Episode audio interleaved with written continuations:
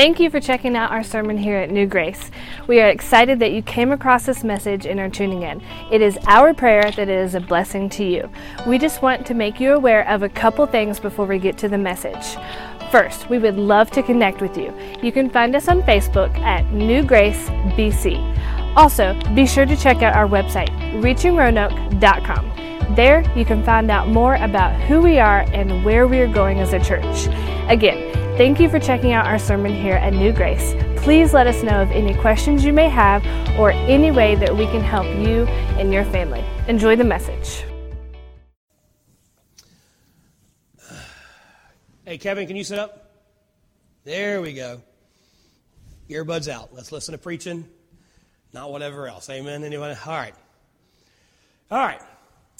For the last several weeks now, we've been in a deep dive into Psalm 145. And we've been really looking in this psalm about some powerful truth and characteristics about God. The Bible, the Bible says that Psalm 145, it is called a psalm of praise of David. This is, many theologians believe, David's favorite psalm. It's a psalm he would run to when he was heartbroken or he was burdened down or he was distraught or even if he just wanted to praise God because God had blessed him, he would, he would run to this psalm and he would praise God through this psalm because this psalm is chock full of incredible truth about God. And for the last several weeks, we've seen some truth about God that we, we know. I've not given us any new revelation, told us anything uh, something awesome that everybody's like, oh, we've never seen that before. What we're talking about, what David says about God, they're things, they're characteristics, they're attributes of God that we know, but we don't respond to like we should. We've, we've seen the truth that God is God. That God is sovereign, God is powerful, God is there. We've seen the, the truth that God is knowable.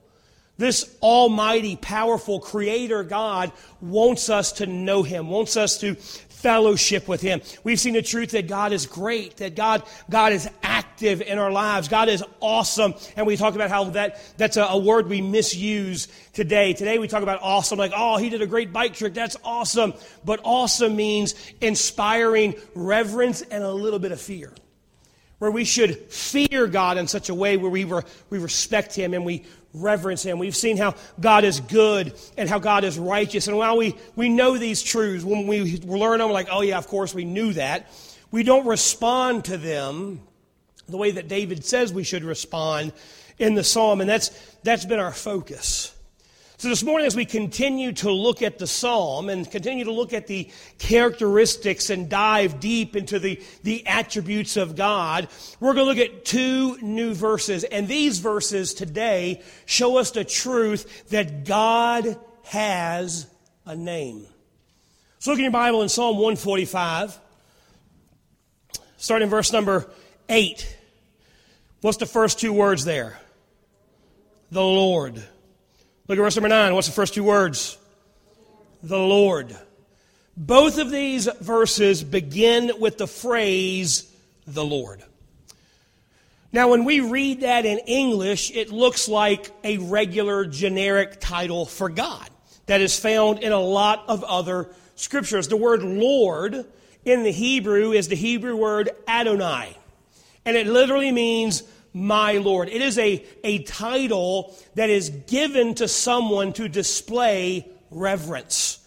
And so when you see Lord in scriptures, it's usually the word Adonai, and it's declaring reverence to God. But that word could be used to describe someone else, could just be used to describe your boss or a king. And it was used often to describe the kings because, again, it was a term of reverence. But that isn't the word that is used here in verses 8 and 9. If you look at those verses again, you will notice that the word Lord, the entire thing, is capitalized. Capital L, capital O, capital R, capital D. That is a different word than Lord, just capital L, lowercase O R D. Whenever you come to the scripture and you see anywhere in the Old Testament the word Lord written like that, it is not the word Adonai. It is the word Yahweh. It is God's name. It is the Hebrew word Yahweh, or and I went on a, a three hour rabbit trail figuring this out this week. Because you look in the scriptures, you look in the original Hebrew, it's the word Jehovah. And I was curious because I'm reading commentaries, I'm reading things. I've always learned and heard that when you see the word Lord, all caps, in the scripture, it's the name of God, it's Yahweh. And so as I'm studying this scripture this week, I'm reading the, the Hebrew, and it's not the word Yahweh, it's the word Jehovah. And it bothered me. So I looked at every time, and there's, a, well, not every time, because there's a lot of them. I looked at a lot of times that that word Lord is written in there, and every time I looked at it, it was the word Jehovah. And it bothered me. So I spent a lot of time figuring out how come the word Yahweh is actually the word Jehovah. And what I came to the conclusion was, and we'll get to this, the Hebrews, the Israelite Jews felt that the name of God was so holy, was so reverent, that they wouldn't say it. They were afraid that they would mispronounce the name of God and thereby violate the third commandment don't take the Lord's name in vain. So they wouldn't say it. And then they went even farther, say, you know what, we don't even want to spell it because if you've ever looked at Hebrew, it's a very complicated language with little jots and tittles everywhere. And if you, you, you know, hiccup when you're writing his name and got a little dash over it, suddenly you've misspelled the name of God, you've violated God's name. And so they, they added some syllables to Yahweh and came up with Jehovah. So when you see the word Lord, all capital, in the Bible, it is the name of God. Yahweh or Jehovah. But it was so holy, the Jews wouldn't pronounce it out loud. That's why they used the name Jehovah. So when we read it in the English translation, the translators took the same view of the name of God as the ancient Hebrews, and they wanted, they didn't want to spell out Jehovah or Yahweh for fear of dishonoring the name of God, but they wanted to make it unique and stand out from every other time that the word Lord was written. So they used the all caps version of Lord. So whenever you're reading a scripture and you come across the word Lord and it's all caps, that is the name of God. And so what this tells us is our God has a name and his name is Yahweh. Look what John Piper, John Piper wrote about that. It says God gave himself the name Yahweh. No man gave him this name. It is God's chosen personal name. He loves to be known by this name. Yahweh occurs 6,000, which is why I didn't look at all of them, 6,828 times in the Old Testament. That's more than three times as often as the simple word for God, Elohim, which only occurs 2,600 times. What this fact shows is that God aims to be known not as a generic deity, but as a specific person with a name that carries his unique character and mission. The God of the Bible has a name. His name is Yahweh. And as we continue looking through Psalm 145, we're going to see why David focuses on his name. In the remaining verses of this chapter, he calls the name of God eight times. He does it twice in the verse we're looking at this morning. So let's look at those verses again. One, chapter 145, verse 8 says, The Lord is gracious and full of compassion, slow to anger and of great mercy. The Lord is good to all, and his tender mercies are all over, are over all his works. So what David is using the name of God, and he's giving us more insight into the character of God, into the attributes of God, into how God is. And these verses tell us a lot of truth about who God is. And so we're going to look at them this morning. So we've been asking ourselves a question every week when we look at these verses. What do these verses tell me about God? These two verses tell us so much about God that we're going to be looking at these two verses for the next two weeks. For the next two weeks, we're going to be looking at what these verses tell us about God. Then, The third week, we're going to look at how we respond to these truths. But what do these verses tell us about God? First thing they tell us is God is. Say, God is what? Yes. God is. Now, how do we know that God is?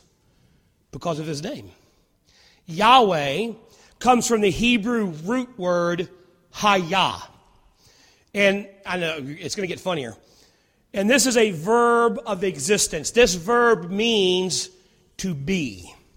So, what theologians tell us is that the primary meaning of this word reveals the truth about God's existence. It tells us his name and declares to us that God is.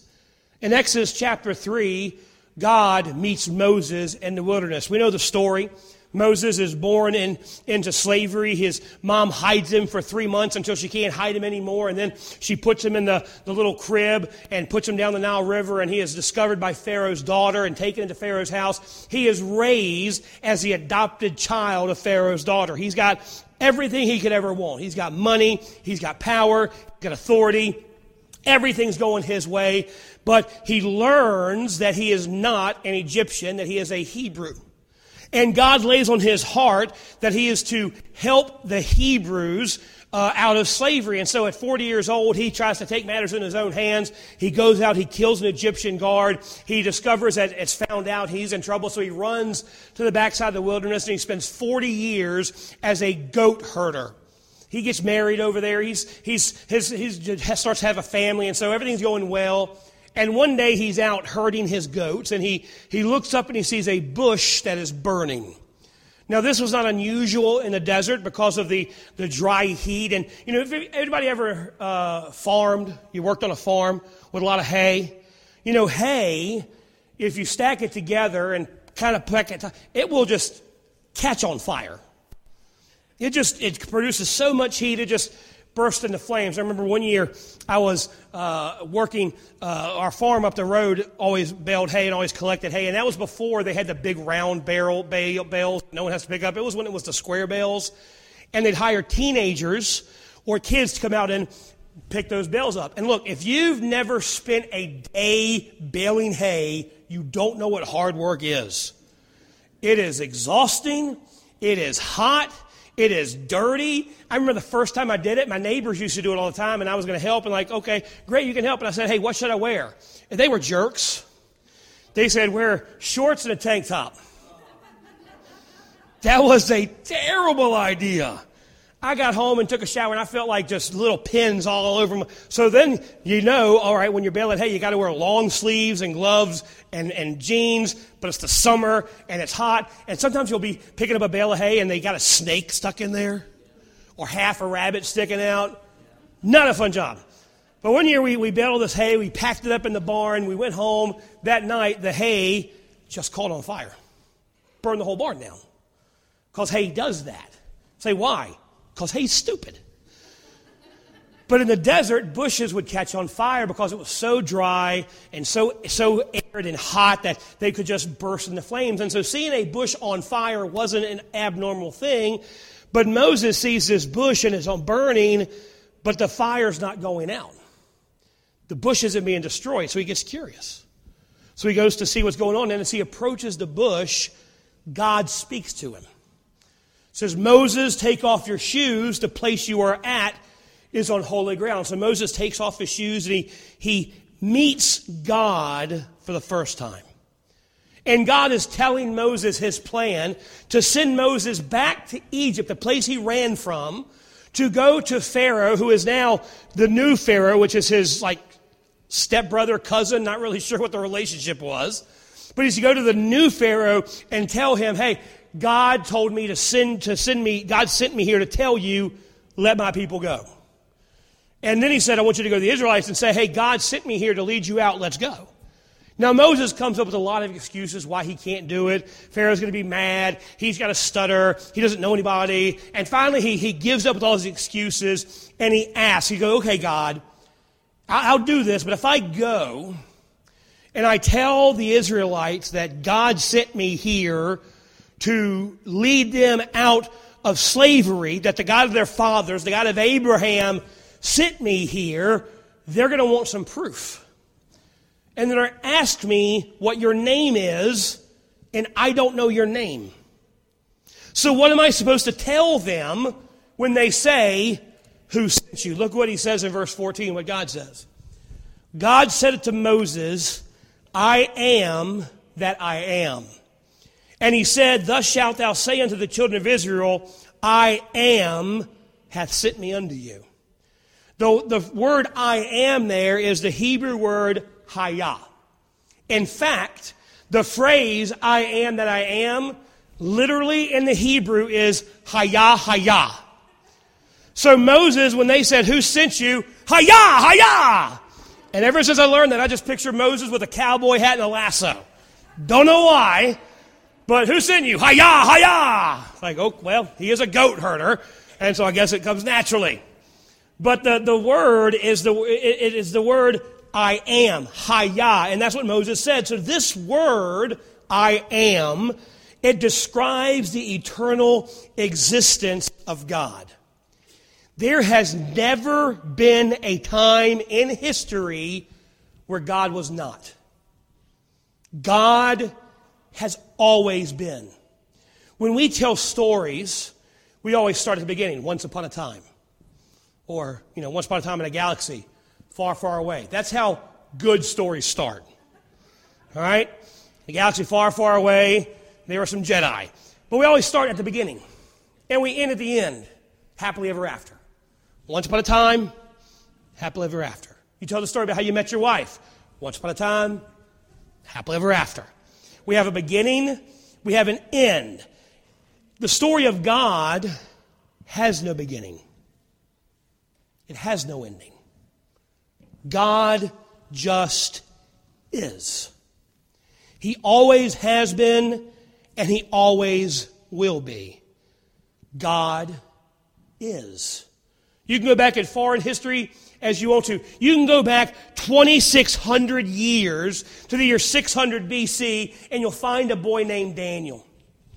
Daniel is living in captivity and he is taking a stand against the king and he is standing on the authority of the word of God. And because of that, he faces persecution. And Daniel, because he stood for God, he's thrown in a den of hungry lions by King Darius. And when that happens, it's usually the end of someone. Because I don't know if you know this, but hungry lions eat people. And he's thrown in a den of hungry lions and he's fine.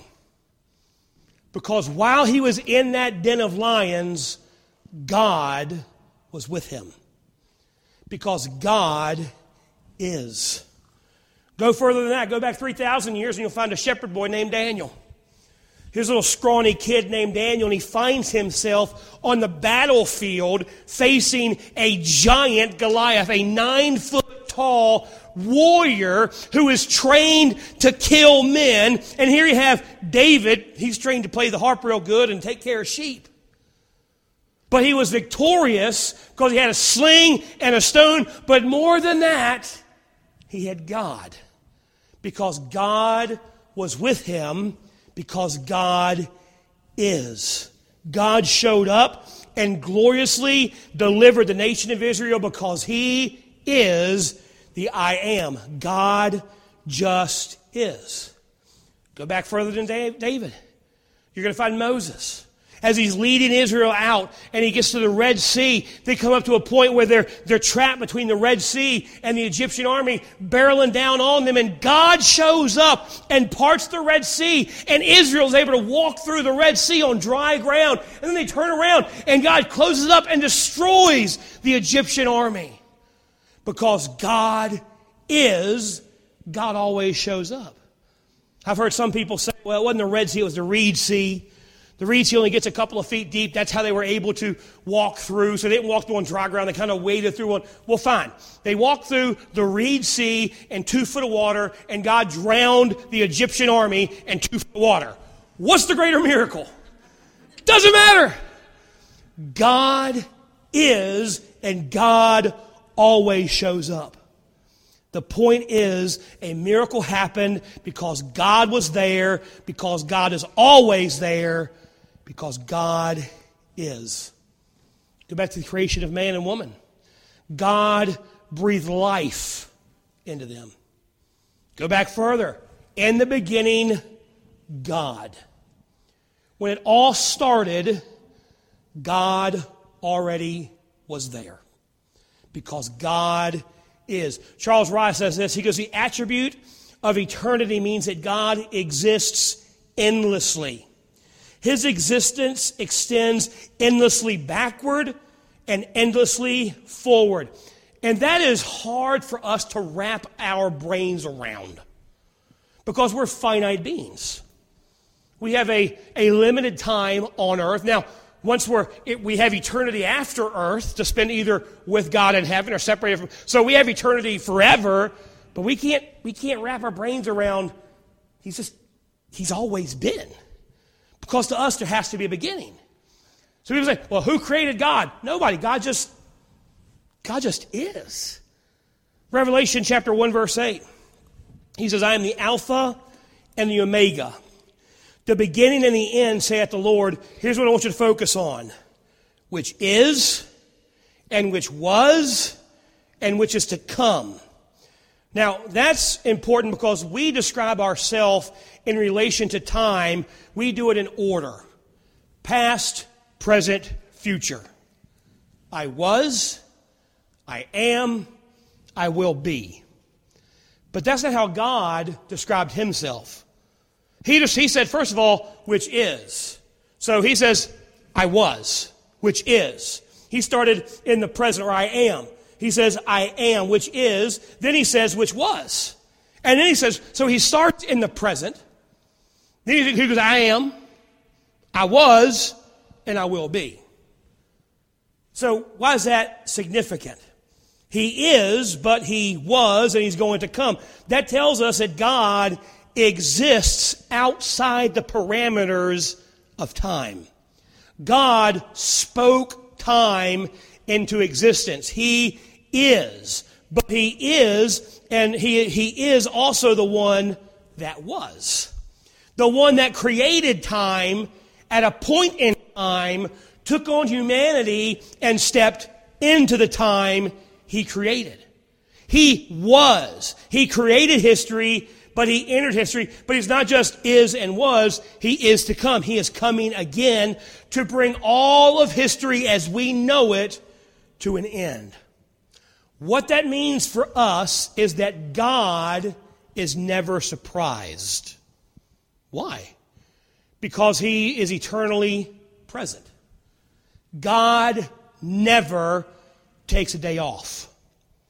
God never sleeps. God never gets distracted. You never heard a preacher say, Has it ever occurred to you that nothing's ever occurred to God? Nothing's ever happened, and God said, Uh oh. Shouldn't have been playing that video game. Messed up that. God is. He exists all at once in eternity. God, what that means is that while you may feel alone in your struggle, you may feel like no one else knows what you're going through. God is with you. God sees it. He has seen it all. He has brought people through it all and carried them out on the other side victorious through it all. God is. That means God sees tomorrow just as clearly as he sees today. Just as clearly as he sees yesterday. God is. The second thing we notice not only God is, but God is unchanging. God is unchanging. I don't think y'all know how good that is, because if you did, you'd be shouting. God doesn't change. No matter what, God doesn't change. The word Yahweh speaks to the unchanging nature of God. Yahweh can literally be translated, He who is. That's why when he introduced himself to Moses, he says, I am who I am. What you see is what you get. God is not evolving. God is not maturing. God is not learning or changing in any way. God never changes. Look at Malachi chapter 3. He says, For I am the what word? Is it all caps? It's not a typo. That's Yahweh. He says, I am Yahweh.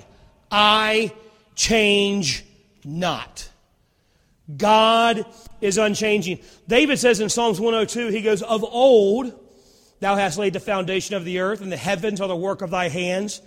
They shall perish, but thou shalt endure. Yea, all of them shall wax old like a garment. As a vesture shalt thou change them, and they shall be changed, but thou art the same. And thy years shall have no end. All of creation will change. It already does. We see it through the seasons. We have spring, we have summer, we have winter, which never ends, and then fall. So we have all these. We can see the world changing throughout the seasons. We can see the world. I mean, you go back, I grew up in Rustburg, and I remember when I was a kid, we had one stoplight and it was a blinking light. That was it. One blinking stoplight. That was all there was. You go there now, they have a Hardee's, they have a Food Lion, they got a Chinese place, they got three or four stoplights going on. It has changed. All of creation changes, but God never changes. God will always be the same. Brother Erickson says this. He goes, What we are dealing with here is the dependability of God. He will be the same tomorrow as he is today. He will act as, his, as he promised. That means that God is always God. God is always there for you. God is always strong enough for you. If you came here this morning in need of grace, you came here this morning way down, then He is as gracious today as He's ever been. You need provision? You have a need, maybe you have a physical need or a spiritual need, a financial need, an emotional need. You can know that God is always God. He is as much a provider today as He's ever been and ever will be because He is always God. He is unchanging. If God can meet the needs of Abraham, and Moses and the widow woman, woman who's gathering sticks and David, if he can their needs, encourage them and strengthen them and provide for them and bless them, then God will do it for us too because God never changes. Throughout Scripture, God is fed, God is healed, God is resurrected. You need a resurrection, maybe a spiritual resurrection, a, an emotional. You need to God can resurrect today. God has provided. God has opened eyes. God has opened wombs. He has done this throughout history, and He still can today because God doesn't change. He's as much a provider today as he ever has been, as much provider today as he ever will be. And we know that because God is always God and he doesn't change. And we know that because he told us his name, Yahweh. I am. If you need God's forgiveness, if you need God's protection, if you need God's power, his strength, his wisdom, his guidance, then God can meet your needs because God never changes. He has never, never will change and never has because God is God. Maybe you came in this morning, you need to be saved. You came in separated from God because of your sin. You've never received the free gift of salvation. You've never put your faith and trust in the death, burial, and resurrection of Jesus Christ for complete and total payment of your sins. You don't know what it's like to be a child of God and part of His family. You came here lost and in need of salvation. The good news is that God is as much a saving God today as He ever has been and He ever will be. And I know that because He is. He is always God. But there's something else that these verses tell us about God. God is gracious. Look at verse number 8 again. The Lord is gracious. Yahweh is gracious. Aren't you glad that God's gracious today. Aren't you glad that because He's God and He never changes and He always is, that you will never catch Him on a bad day? You're never going to have a day where God is not as gracious as He is every other day of, of eternity. Where God's, God's well, I, I, would, I usually help you. I got up on the wrong side of the bed. I didn't have coffee this morning. My wife was nagging at me. My mother in law showed up. I can't help you today.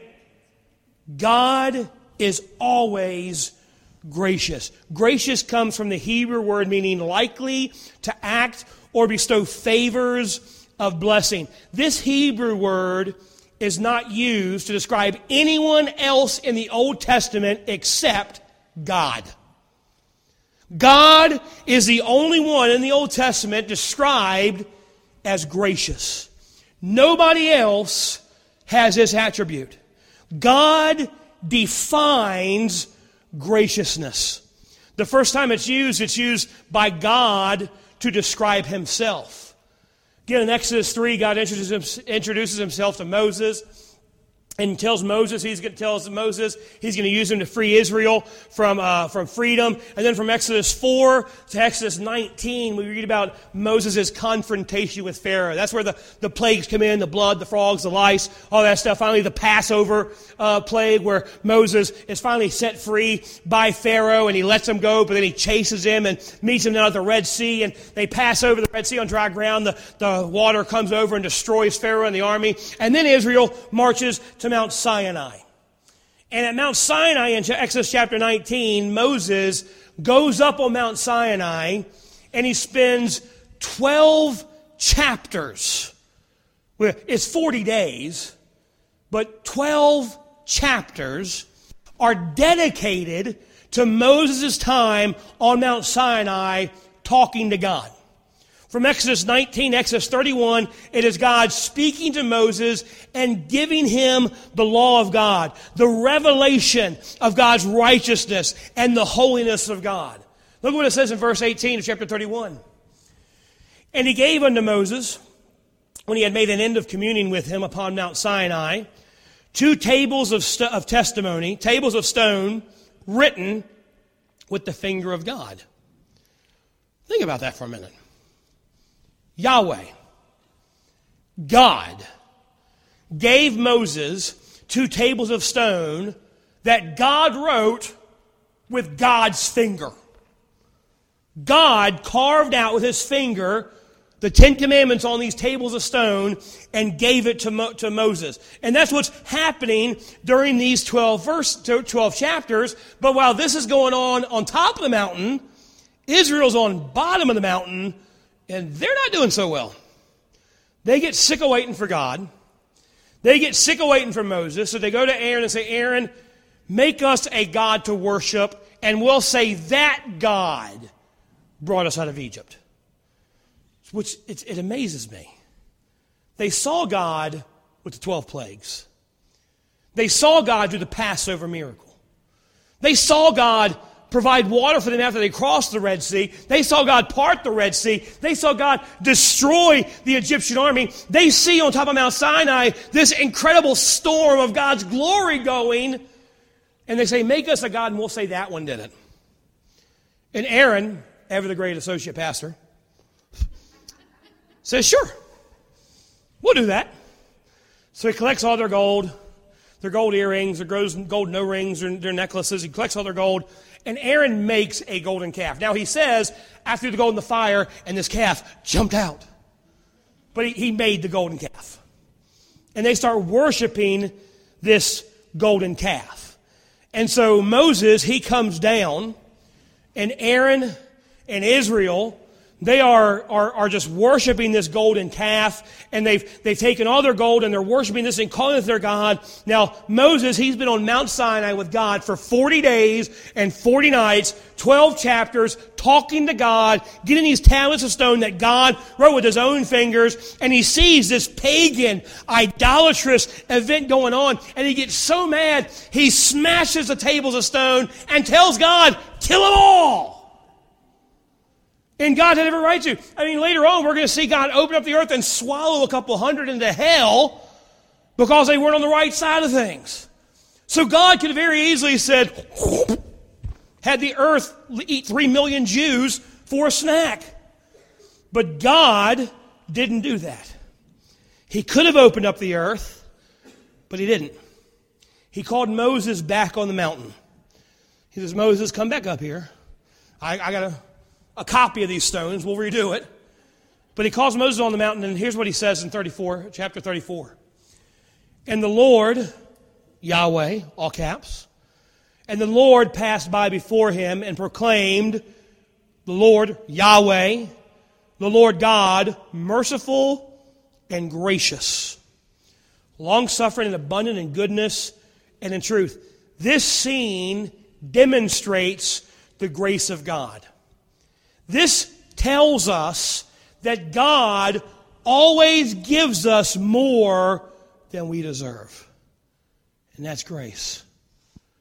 I don't know about you, but I like grace. What we deserved was to be sent straight to hell. But God is gracious, so He gave them a second chance. He wrote new tablets for them, and why would God do that? Because God is gracious. And because He's God, He's always been gracious, and He always will be gracious. And the single greatest demonstration of the grace of God that the world has ever seen is found in Jesus Christ. The name of Jesus in the Greek is pronounced Jesus. That's how you say Jesus in Greek. But Jesus or Jesus is a Greek translation of a Hebrew name, Joshua or Yeshua.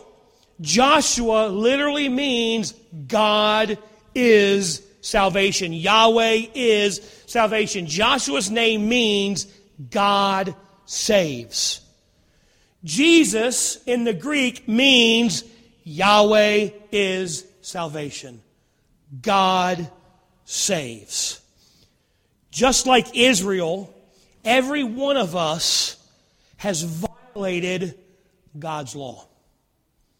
Just like Israel, every one of us should be condemned and doomed to an eternity in hell, but God is gracious and God saves.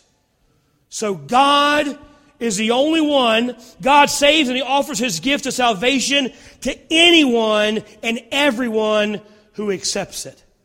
He is so good and so gracious that He took on humanity he came in the form of a baby, lived a perfect life, fully completed the law of God, was put on trial for crimes he didn't commit, was falsely accused, was beaten, was scourged, was mocked and ridiculed, was hung on the cross and bled and shed his blood for our sins. God placed our sins on him. And the full wrath of God for my sins and your sins was poured out on Jesus, and he died for us. But he rose again three days later to reconcile us to God the Father. He is so gracious that He didn't give us what we deserved, but He gave us what we needed. He offers us salvation. And because God is gracious, because God is unchanging, because God is. If you've never accepted His gift of grace, today is the day. Today is a day to put your faith and your trust not in your church membership or your church attendance or your tithes or your good works. None of that does anything for you. That's what the law was. The law showed us we could never be good enough to please God. But if you've never put your faith in the death, burial, and resurrection of Jesus Christ, in His death, burial, and resurrection only to save you from your sins, you've never experienced the grace of God, but you can. You can come forward this morning. We've got men and women who can show you from the Bible how you can know for sure that you're a child of God. But maybe you're here today and you know you're a child of God. You know that you've experienced His grace. Maybe we can come forward and just thank God for being God. Thank God that God is. Thank God that God is unchanging. And thank God that God is gracious.